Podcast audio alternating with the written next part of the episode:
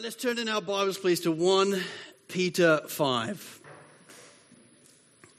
We started the journey through the letter of 1 Peter some 7 months ago now, in March of this year. If you're new to Sovereign Grace, that's kind of how we roll. We don't rush our way through the Bible.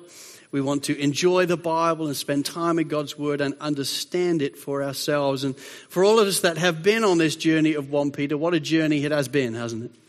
God has spoken to us. He continues to speak to us. He's comforting us and encouraging us and provoking us and giving us the gift of faith, albeit as 1 Peter is designed to in the realities of suffering, even as Christians. And this text before us today is no exception. God wants to speak to us, I believe, once again. So if you'd like a title for this message, if you're a note taker, I've called this message Resisting the Roaring Lion. And we're going to read together 1 Peter 5. We're actually going to focus into verses 8 through 11, but we're going to read from verse 6. This is the word of the Lord. Humble yourselves, therefore, under the mighty hand of God, so that at the proper time he may exalt you, casting all your anxieties on him, because he cares for you. Be sober-minded, be watchful. Your adversary, the devil, prowls around like a roaring lion, seeking someone to devour. Resist him, firm in your faith, knowing that the same kinds of suffering are being experienced by your brotherhood throughout the world. And after you have suffered a little while, the God of all grace, who has called you to his eternal glory in Christ, will himself restore, confirm, strengthen, and establish you. To him be the dominion forever and ever. Amen. Lord, as we come to your word again this morning, would you speak to us? Lord, it is through your word that you preach to us. It's why we owe to your word the same reverence that we owe to you. Because when we gather around your word, you are addressing us. So, Lord, would you address us? Would you open our eyes this morning? Would you let the word do its work? And Holy Spirit, would you take these words and open our eyes? Encourage our faint hearts. Make us alert to what you might make us alert to this morning. In Jesus' name, amen. You know, just last week together, we saw the painful yet true reality that as sure as sparks fly upwards, troubles fall. We will all face trials and difficulties in our lives. Christian and unbeliever alike, we all face things that are hard as we walk through them in our lives. They may be health challenges, they may be relationship challenges, they may be financial challenges or family challenges, they may be persecution and slander challenges like they are experiencing here as the original readers of 1 Peter. And yet what we discover here in verse 7, placarded before our eyes by Peter himself, is the reality that as Christians, we are cared for by God himself. And what a game changer that is it not? To know that God himself, almighty God, cares for us as Christians in the details of our lives with passion and with personal interaction. That's why we are encouraged by Peter to humble ourselves under his mighty hand, knowing he is good and sovereign and powerful and kind. It's why we are encouraged to cast our anxieties on him. Why? Because he cares for us. Because in passionate and particular attention to our lives, he cares for us in our lives. As Almighty God the Father, he comes after us and cares for us. And yet what Peter wants us to make aware of here in verses 8 through 11, what he wants to make us aware of and alert to is our shadowy foe. You see, as we go through our lives as Christians, particularly in the midst of suffering and seasons of difficulty, there is a danger on our lives. There is alarms going off around the place, or at least there should be in our hearts. Because we all have a shadowy foe that quite literally wants to take you out. Yes, God cares for you. But there is one that wants to deceive you and lie to you and speak to you as if to say, no, he doesn't. And wants to cast aspersions on your life. Peter, therefore, wants to take us by the hand this morning and make us aware of and alert to our shadowy foe. And so I have 3 points. Number one, our shadowy foe. Number two, our appropriate response. And then number three, our sure eternity. But I really come to this morning with just one hope. And it is the hope that we really would all leave this morning as Christians more aware of and alert to our shadowy foe. This is important stuff. It's why Peter includes it here in this text. It's why God speaks to us in this way. And so how important it is that we are aware of him and are alert to him and know how to respond to him. 3 points then. Here's the first. Number one, our shadowy foe. Graham Cole, in his excellent book, Against the Darkness, says this.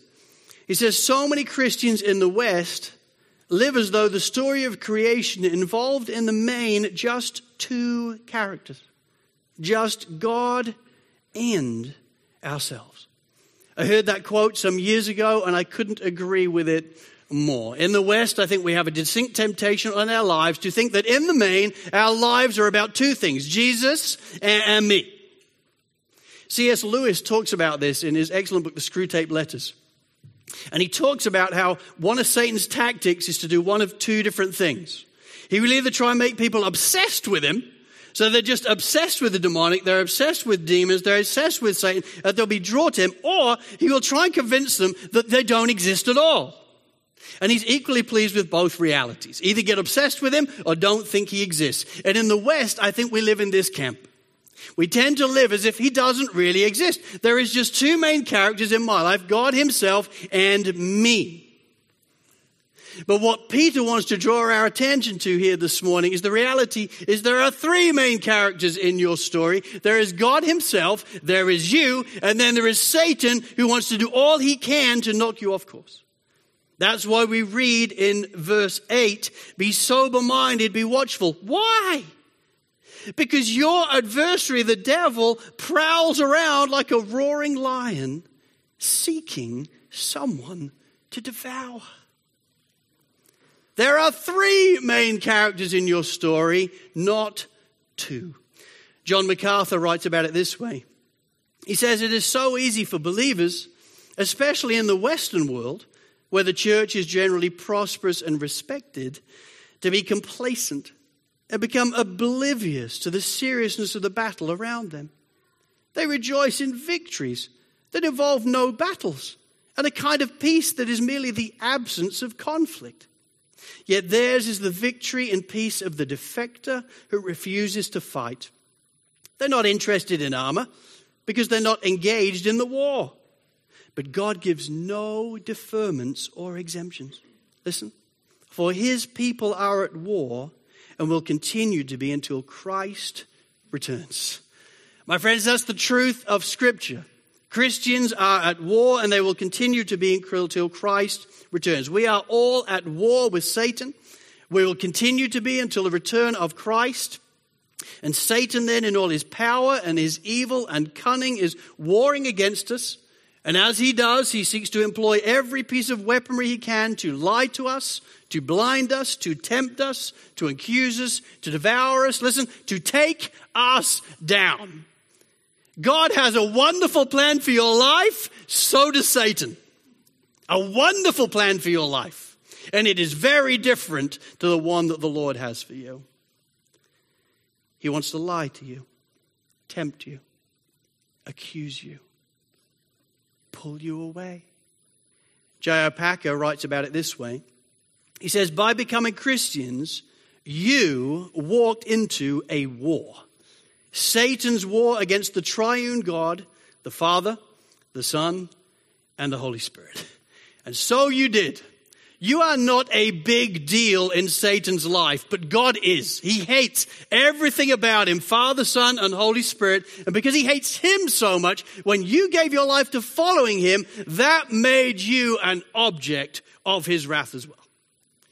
That made you somebody that he wants to take out. You love God. Well, I hate him, so I'm going after you as well. I'm coming after you. We are, as Christians, at war. We will continue to be till Christ returns, and Satan wants to take you out. Listen, he prowls around like a roaring lion seeking someone to devour.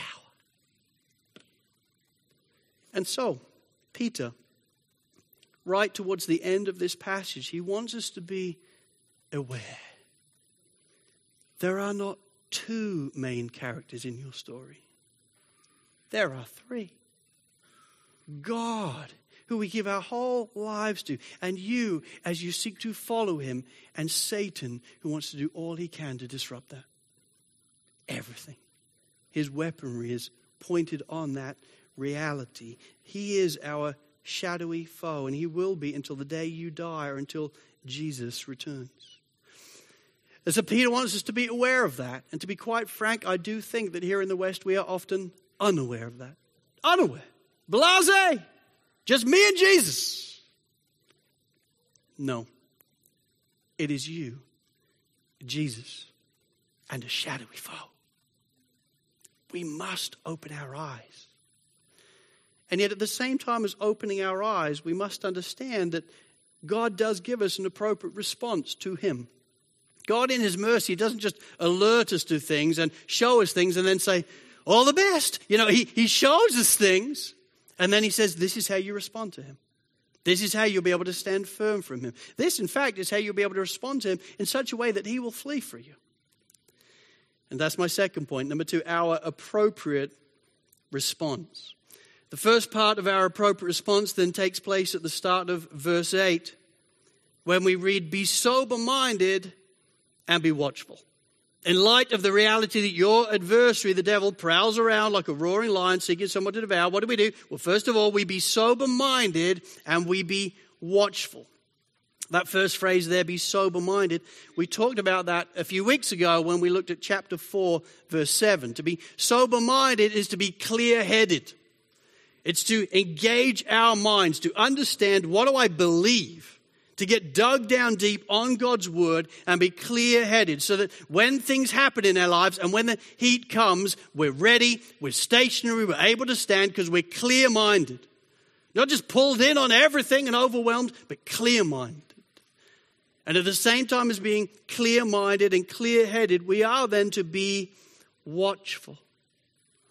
Watchful for these darts from the enemy that will come our way. Watchful for these lies, these accusations that will fly into our lives. Listen, we need to understand, church. Peter is not exhorting us here, nor wanting us here to be anxious.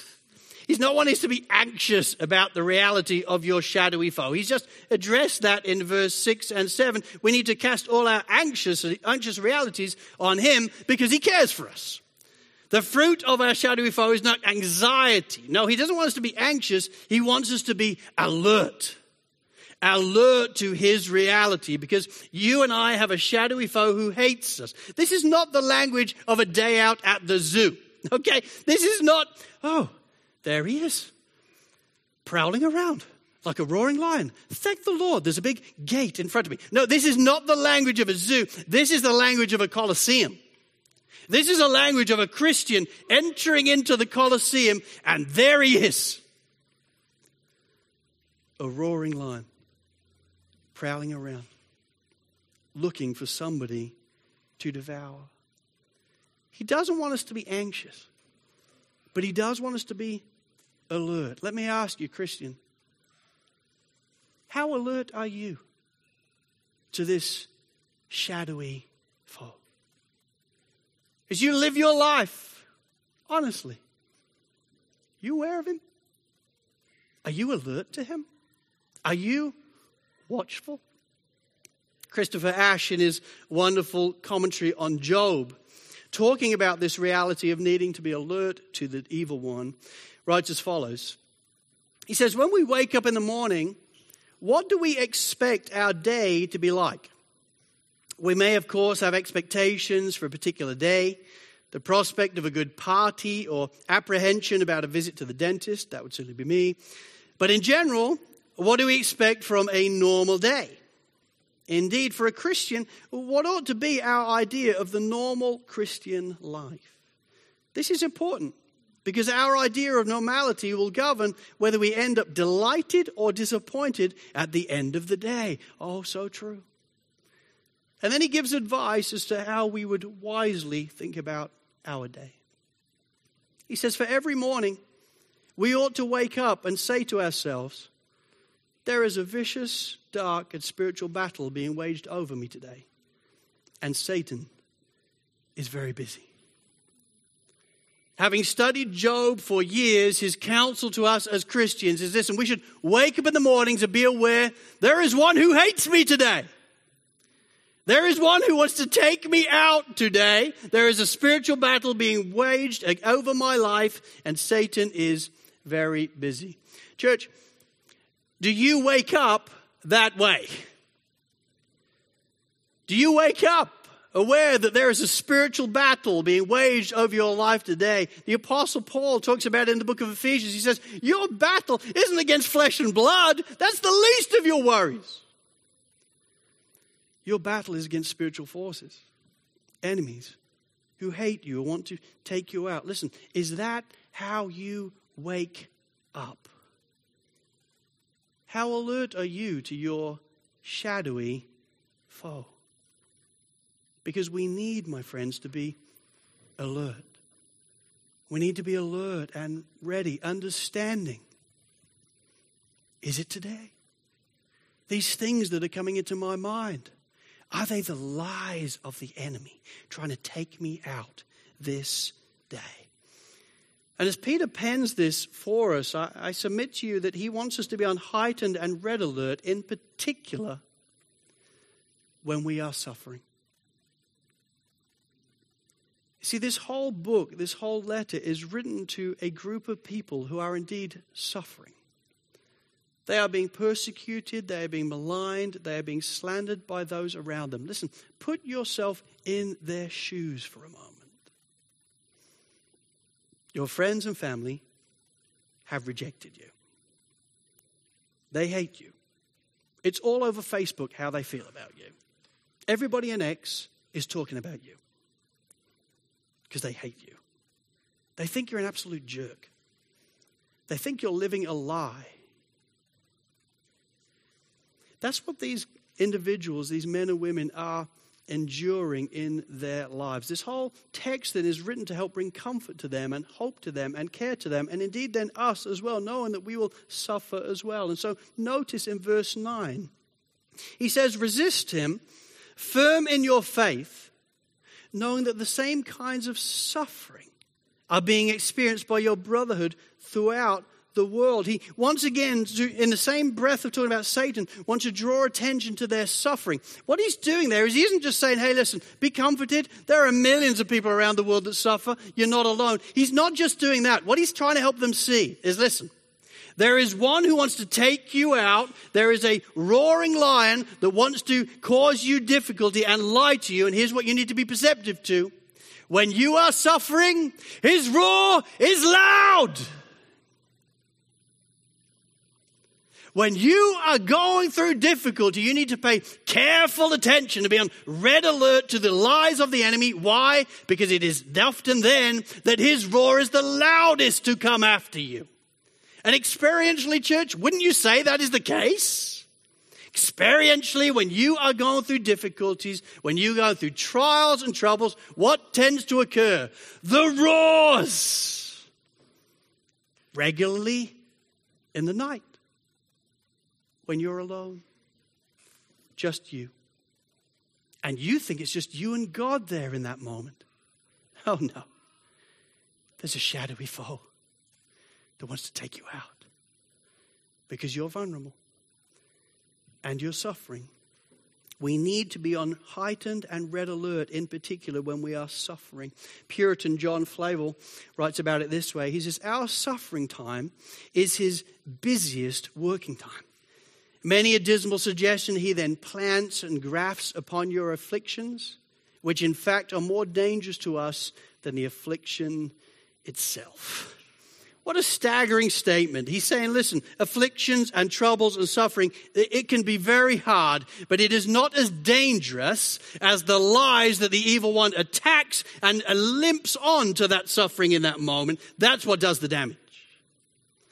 Because that's the way Satan works. He wants to operate in the midst of our suffering. He wants to roar loudly to us with lies and suspicions and deceptions about the character of God and about how he feels about you and how he operates you. It is often in our suffering that Satan is the first in the queue to say, see, you think he cares? You think the God of love is with you now? I ain't feeling it. You feeling it? Because I ain't feeling it. Satan loves to get involved. He loves to lie. The church? What's the point in that? You are so head up at the moment, so stressed. Take some time off. Take a break. That's what you need. You need rest. God's word tells us we need to be around God's people. It's God's people that will strengthen us and encourage us and help us and ensure that we don't get deceived to Satan's lies. Satan says, take a break. It is often when we are suffering that his roar, his deceptive, lying roar is the loudest. Sinclair Ferguson, commenting on this reality, writes about this roar when he says, Satan cannot ultimately destroy a Christian believer. What good news that is, isn't it? Satan can't destroy you. He can't remove you from the presence of God. If God chose you before the foundation of the earth and died in your place and is keeping you to the end, Satan can't destroy that. But he is well able to destroy our assurance and our joy and our pleasure in the gospel. For the most sinister thoughts Satan insinuates into our minds are not enticements to sin, but suspicions about God himself. He seeks to destroy our view of God and our understanding of his gracious character. Listen. For his plan is to blind us to God's grace and to diminish our trust in him, crushing our love for him and destroying all the pleasures of grace. So it is. My friends, we are to be alert. We are to be aware and alert to the evil one who wants to crush your love for the Lord, who wants to destroy all your pleasures of grace. He wants to blind you to the reality of God's presence in your life and diminish your trust in him. In suffering, Satan roars the loudest. And so Peter wants us to know, hey, heads up, be alert, be on your guard. Be watchful, because even now he prowls around like a roaring lion looking for someone to take out. My friends, we need to be alert. We always need to be alert. But we particularly need to be alert when we are suffering. How tempting is it when we are suffering to just think, you know what, I think I need a break from church. I think I need a break from our gospel community right now. There's just so much going on. You ever experienced that? Why does that come at those times? Because Satan wants to take you out. Have you ever watched, like, shows, National Geographic, to see how lions operate? What do? They don't run into the herd. They look for the stragglers by themselves because they're the ones that are vulnerable. They're the ones that I'll take out. We need to be around God's people when we are suffering, and we need the Lord. We need to be daily sitting at his feet, reminded of who he is, because Satan will seek to cast aspersions on it again and again and again. Listen, understanding that Satan wants to take us out, we are then to be sober-minded, we are to be watchful, and then as we read in the opening words of verse 9, we are to resist him, firm in our faith. That's what we are to do. We are to be sober-minded and watchful, and then we are to resist him, firm in our faith. Listen, just to ensure that there is no misunderstanding this morning, Satan is indeed a defeated foe. So let's be very clear on that. There's no war going on where we're wondering, I wonder who's going to win. No, we know who wins. Jesus wins. In Colossians 2 verse 15, we read, "And having disarmed the powers and authorities, he made a public spectacle of them, triumphing over them by the cross." I mean, what a happy reality. When Jesus Christ declared on the cross, "It is finished." Boom, Satan, you lost. You are done. You are defeated for one day. Jesus will return and Satan will be removed from his presence and the presence of his people for all eternity. It's a fact. It's coming soon. Jesus will return and Satan will be removed from him and his people for all eternity. Why? Because Satan lost. At the cross, he lost. He became disarmed by Jesus himself. He was declared a public spectacle. He was mocking them. Satan thought he won through the cross. Boom! Drop mic moment. You lost! This was always the plan. The very thing you were trying to stop was the very thing you had a hand in bringing about. Loser. Satan is a defeated foe.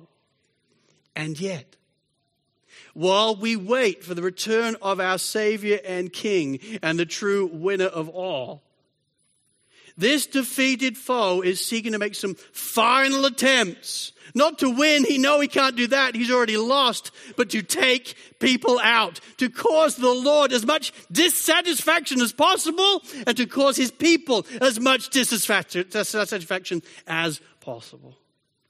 He just wants to do damage. His days are numbered. But he is a demon scorned. And so he wants to do damage on the way down. And so we must resist him. We must resist. Edmund Clowney in his commentary says, "The danger to the Christian is not that he is helpless, but that he will fail to resist." The danger is not that he hasn't given us all that we need. He has. The danger is we're unaware and unalert and we fail to resist. So we just get sucked in by the lies. Sucked in by all that is taking place. Edmund Hybert comments on the same thing in his commentary. He says, "To cower before the devil is to invite sure defeat. Yet resistance in faith procures his flight.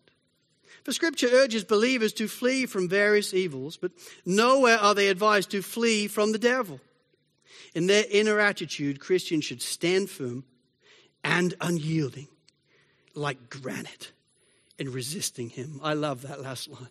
That's what we're to do as Christians. We're to stand firm, unyielding, like granite in resisting him. How do we do that? Well, he tells us we resist him by standing firm in our faith.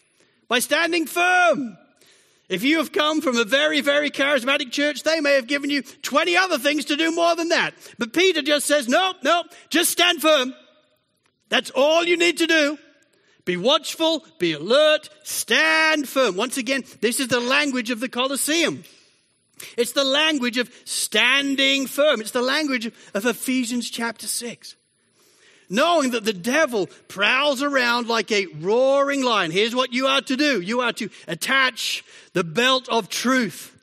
Attach the belt of truth to your life, knowing God is faithful, he is good, he is kind, he cares for you, he will never let you go. Attach the breastplate of righteousness, knowing that he sings over you, he has forgiven you of your sin. There's therefore now no condemnation for those who are in Christ Jesus because he has dealt with it in your place. Listen, attach the belt of truth, attach the breastplate of righteousness, and then erect the shield of faith and sit tight. Do not yield, do not give in, resist him, stand firm. It's the imagery of the Colosseum. Once again, I think it's something that we don't do well in the West because we just hang out and go to the opera bar and drink Prosecco and get on with our lives. But this is a picture of the reality of our spiritual life. Satan wants to take you out. So we need to be aware of this reality. We need to be watchful of this reality. We need to be sober-minded, and when we become aware, I'm getting attacked, stand firm. Get that shield of faith up, stand firm, do not leave your mark. And what will happen? Or James actually tells us in James chapter 4, verse 7, he tells us that as we resist the devil in this way, the devil will flee from you. He will become aware he is wasting his time with you. You have the shield of faith up. Those arrows, they're not piercing you. This is pointless. I will go on to someone else. So he will flee from you. He will leave you alone. Brothers and sisters, I would be remiss to make you think then that if you do that for a few seconds, he will leave you. Sometimes this doesn't happen quickly. Sometimes this doesn't happen easily. Sometimes it doesn't happen quickly.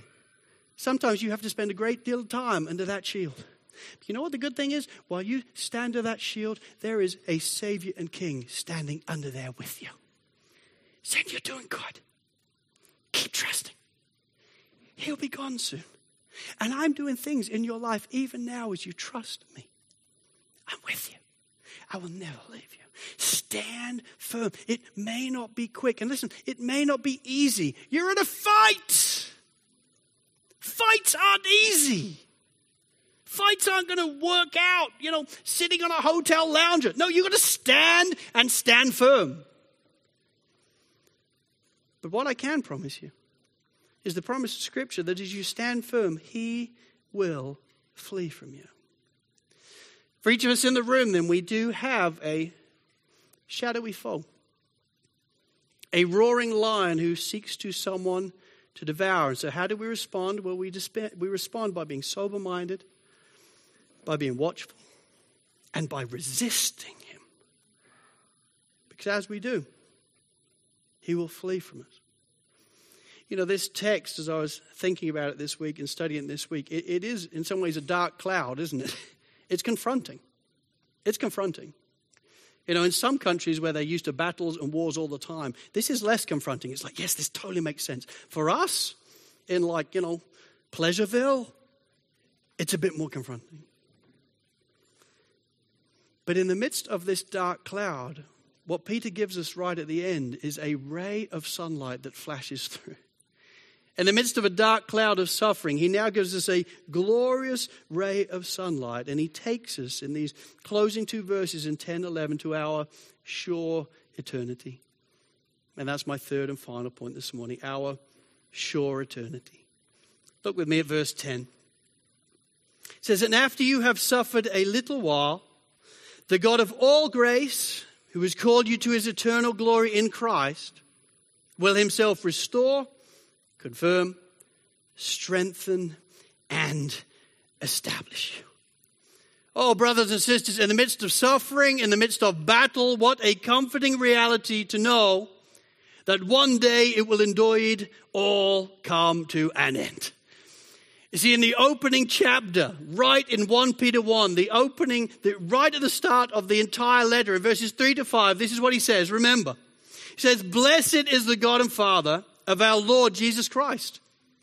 According to his great mercy, he has caused us to be born again to a living hope through the resurrection of Jesus Christ from the dead, to an inheritance that is imperishable, undefiled, and unfading, kept in heaven for you, who by God's power are being guarded through faith for a salvation ready to be revealed in the last time.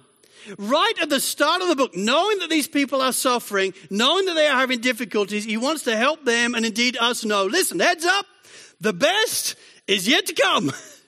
This is not the best. This is not your best life now. Not going to work out. No, doesn't make sense in light of everything else he says. This is not your best life now. No, your best life is to come. Your best life is when you are with the Father. For you have been born again to that reality. You have been born again to a living hope. Born again to a living hope that means that you are forgiven of your sin. You are redeemed by God. You are adopted into his family. And one day you will receive an inheritance that is imperishable, that is undefiled and unfading, that even now is being kept in heaven for you. What a wonderful reality to know that in the midst of the hardship of life, the best is not this, the best is yet to come. The best is what awaits us there, and you will make it. Why? Because God in his grace, verse 5, is guarding you for that day. He's not just guarding your inheritance, he's guarding you. You will make it. You will pull through. He will keep you to the end. He's already established that reality then in chapter 1, and so it shouldn't surprise us that as the sun begins to set in chapter 5, he says the following in verse 10, and after you have suffered a little while. Listen, he's not talking there about the length of your suffering. He's talking there about the little while of heaven, since his resurrection and ascension and his return. That's the little while. It is your life. After you have suffered for a little while in your life, because we live in a sinful world. Listen, the God of all grace then, who has called you to eternal glory in Christ, will himself restore you, confirm you, strengthen you, and establish you. Oh, my friends, what a joyful reality. One day we will all stand with the Lord Jesus Christ himself. And in that moment, he will wipe away every tear from your eye. For in that moment, death will be no more. Neither will there be mourning, nor crying, nor pain, nor any more suffering. Because the former things will have passed away. It will all be done. And in that moment, he himself then will look you in your eye, and he will restore you. He will confirm you. He will strengthen you. And he will establish you. Oh, my friends, what a joyful reality. The best is yet to come. And one day you will receive from him the crown of glory. One day you will receive from him welcome home. And he will wipe away every tear and restore you and confirm you and strengthen you and establish you. No wonder then, as Peter knows that, listen, this whole story only happened because God chose us before the foundation of the earth, and then he died in our place, giving his life away as our substitute, and now he keeps us by his grace. No wonder then in verse 11 he can't contain himself anymore and says, to him be the dominion forever and ever. Amen. He can't contain himself anymore. In light of my whole life being about God, in light of my whole life being an abject reality of his care, in light of my whole life, all culminating in the reality that the best is yet to come, that he's keeping me for, oh my, to him be the dominion forever and ever, amen. It's a cry of adoration, a cry of praise in reality to who God is, what he has done, and what he still does to this. Brothers and sisters, as surely as sparks fly upwards, man is born to trouble.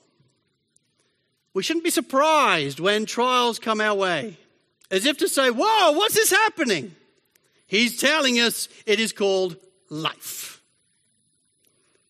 We shouldn't be surprised when things happen. We live in a broken world. But what we are also seeing right here, placarded before our eyes, is the reality that as Christians, we are cared for by God himself. That's why we're to humble ourselves under his mighty hand. That's why we're to cast all our anxieties on him, because he cares for us. Passionately and personally and particularly, he cares for you. You're not just a number to him. You're not even just a name. You're a child. A child that he died for, a treasured possession, a royal priesthood, a holy nation, a son and daughter of God himself. And yet Peter wants us to be aware that there is one who exists that will seek to lie to you, that that isn't the case. Don't believe it. And he wants us to make us aware of and alert to this shadowy foe this morning. Brothers and sisters, there are not two main characters in your story. There are three. God and you and Satan himself. And so I want to urge you, let's be ready to respond. Let's be sober-minded in our lives. Let's be watchful in our lives. and led us to be ready to resist him and stand firm when the time arrives, knowing that he will flee from you. Peter, and neither myself, wants you to leave this room anxious. We can cast all our anxieties on him. But Peter, and indeed myself, does want this local church to be alert. This is real. We must be alert. And so, church, I pray by the grace of God then for each and every Christian in the room, may we leave this room freshly alert, freshly awake to the reality there is one who wants to lie to you and to take you out and devour you and rob you of all the joy and grace and peace that you can have in the reality that you have a Father who cares for you. Let's be aware of him. Let's be alert. In the words then of J.R.R. Tolkien in The Hobbit, just to close, it simply does not do to leave a live dragon out of your calculations if you live near him. Let's pray. Well, Lord, I thank you for reminding us this morning of our shadowy foe. Lord, I thank you for drawing our attention to the realities of how you care for us. And then as you sit us down and you communicate to us, I thank you for warning us of this shadowy foe, how we will operate, how we will work in our lives, and how we are to respond. Lord, all this is an expression of your care to us, to protect us, to keep us safe, to make us aware, and to know how to respond. Lord, I pray the lasting effect of this message, I pray that it would be humbling to us, that we would realize afresh, I simply cannot do this by myself. I'm not going to make it and run well by myself. Oh, Lord, I need you. I pray the lasting fruit of this message would not only be that we would be alert and aware of the evil one, but that we would recognize our need for you and say ever increasingly then, yet not I, but through Christ in me. Lord, we need you. So, Lord, even now as we close in song, I pray that we would use this song to once again throw ourselves on you, to express our need for you. Lord, I thank you that you do indeed guard us and keep us safe. So may we be alert and ready so that we may do as you called us to do. In Jesus' name, amen. Well, church, let's be upstanding. Let's respond in assurance.